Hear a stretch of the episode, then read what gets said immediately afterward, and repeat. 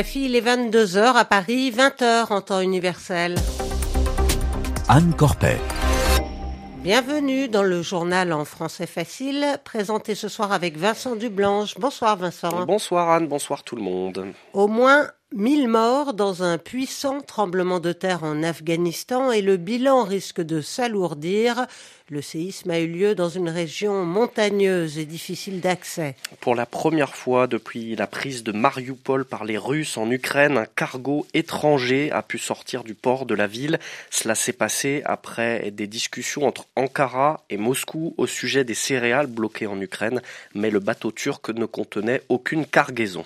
En Colombie, l'ancien chef de la guérilla des FARC reconnaît avoir commandité plus de 20 000 enlèvements, une déclaration faite lors d'une audience de la juridiction spéciale pour la paix en présence d'anciens otages. Et puis en France, la mort du paléontologue Yves Coppens. Il avait participé à la découverte de Lucie en Éthiopie, une australopithèque de plus de 3 millions d'années. Le journal. En français facile. Plus de 1000 morts donc en Afghanistan après un tremblement de terre. Le séisme d'une magnitude de 6.1 est survenu la nuit dernière. Le bilan est encore provisoire car il s'est produit près de la frontière avec le Pakistan.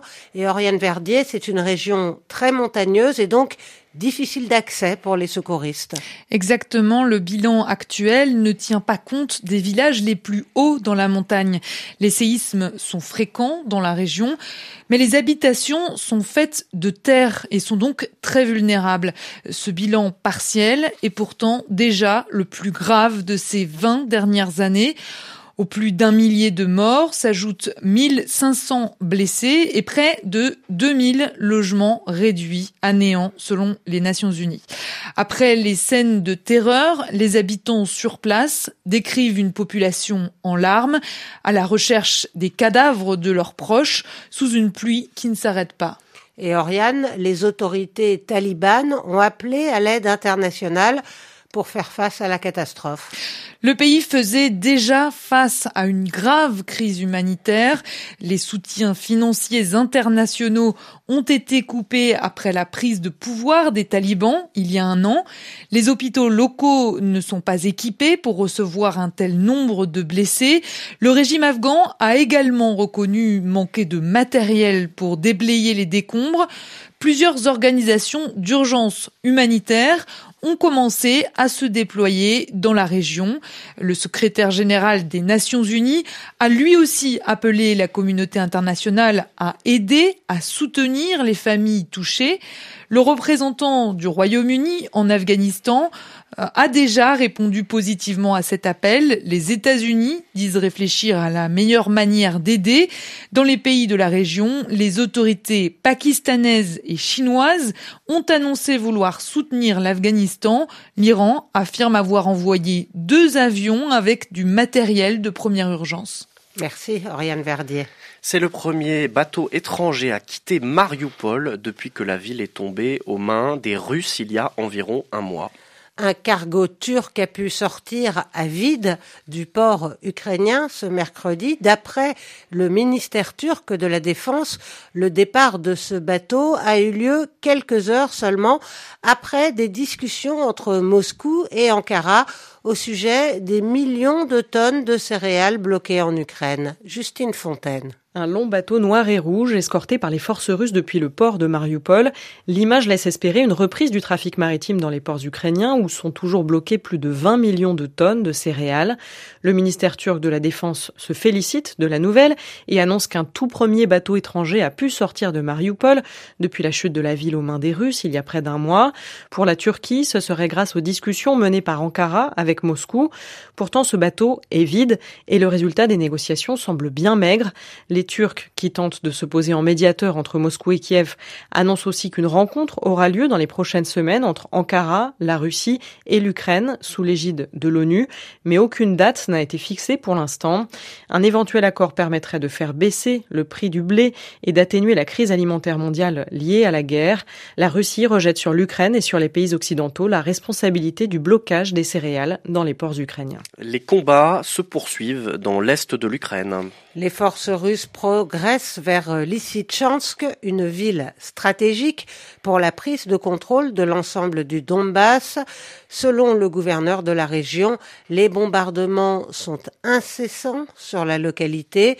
Les combats continuent aussi autour de Sievero-Donetsk, frappé depuis des semaines par l'artillerie russe.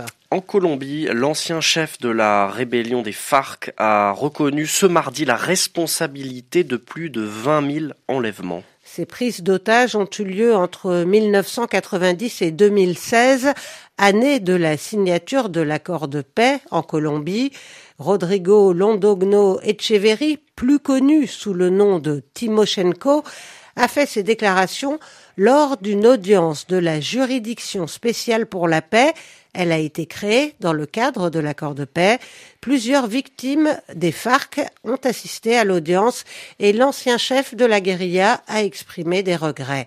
Revue de la presse colombienne après cette audience, Christophe Paget. J'espère que la société, et particulièrement les victimes, pourront nous pardonner pour ces crimes qui allaient à l'encontre des valeurs et des principes qui étaient censés inspirer notre lutte, a souligné le porte-parole de la FARC, repris par El Tiempo.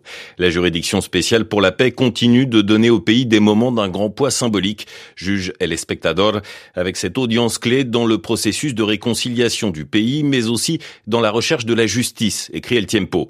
Pour El Espectador, ce qui a peut-être été le plus important ce mardi, c'est que les victimes de séquestration ont pu s'exprimer. Des victimes qui se disent dans l'ensemble satisfaites de ce que les six anciens chefs de la FARC ont dit ce mardi, mais il faut qu'ils parlent de tous les cas et qu'ils disent la vérité sur chacun d'entre eux, expliquait à El Tiempo l'avocat Daniel Vargas de la commission colombienne des juristes. Une vérité particulièrement attendue dans le cas des otages qui n'ont pas été retrouvés. Une vérité qui, selon l'accord de paix, doit éviter la prison aux anciens guerrilleros. Si les aveux sont jugés insuffisants, ils risquent jusqu'à 20 ans de réclusion. Le tribunal prendra trois mois pour se prononcer. Christophe Paget, en France, première intervention publique du président de la République depuis les élections législatives de dimanche dernier. Je suis décidé à prendre en compte la volonté de changement que le pays a clairement demandé, a déclaré Emmanuel Macron.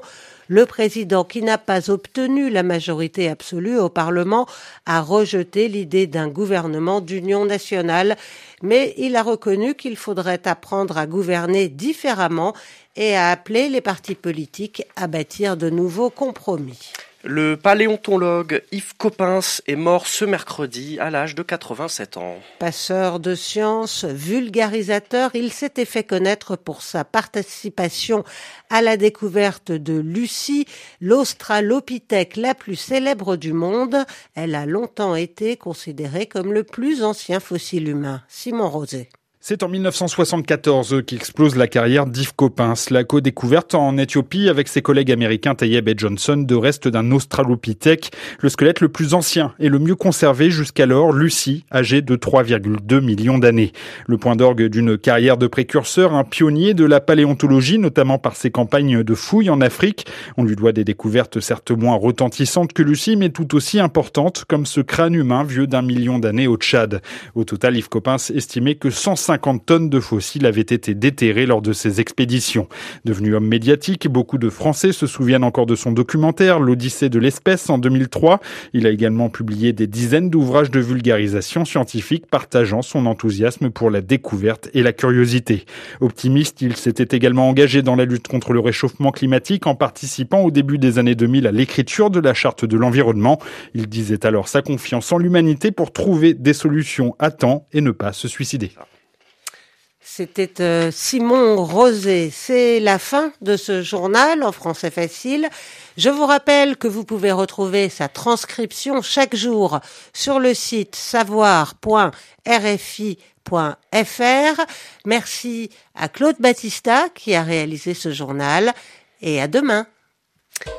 Rejoignez la communauté de RFI sur les réseaux sociaux. Sur nos pages Facebook, vous pouvez suivre, commenter l'actualité et dialoguer avec vos animateurs préférés. Restez aussi connectés avec nous sur Twitter et découvrez nos dernières images sur le compte Instagram de la Radio Mondiale.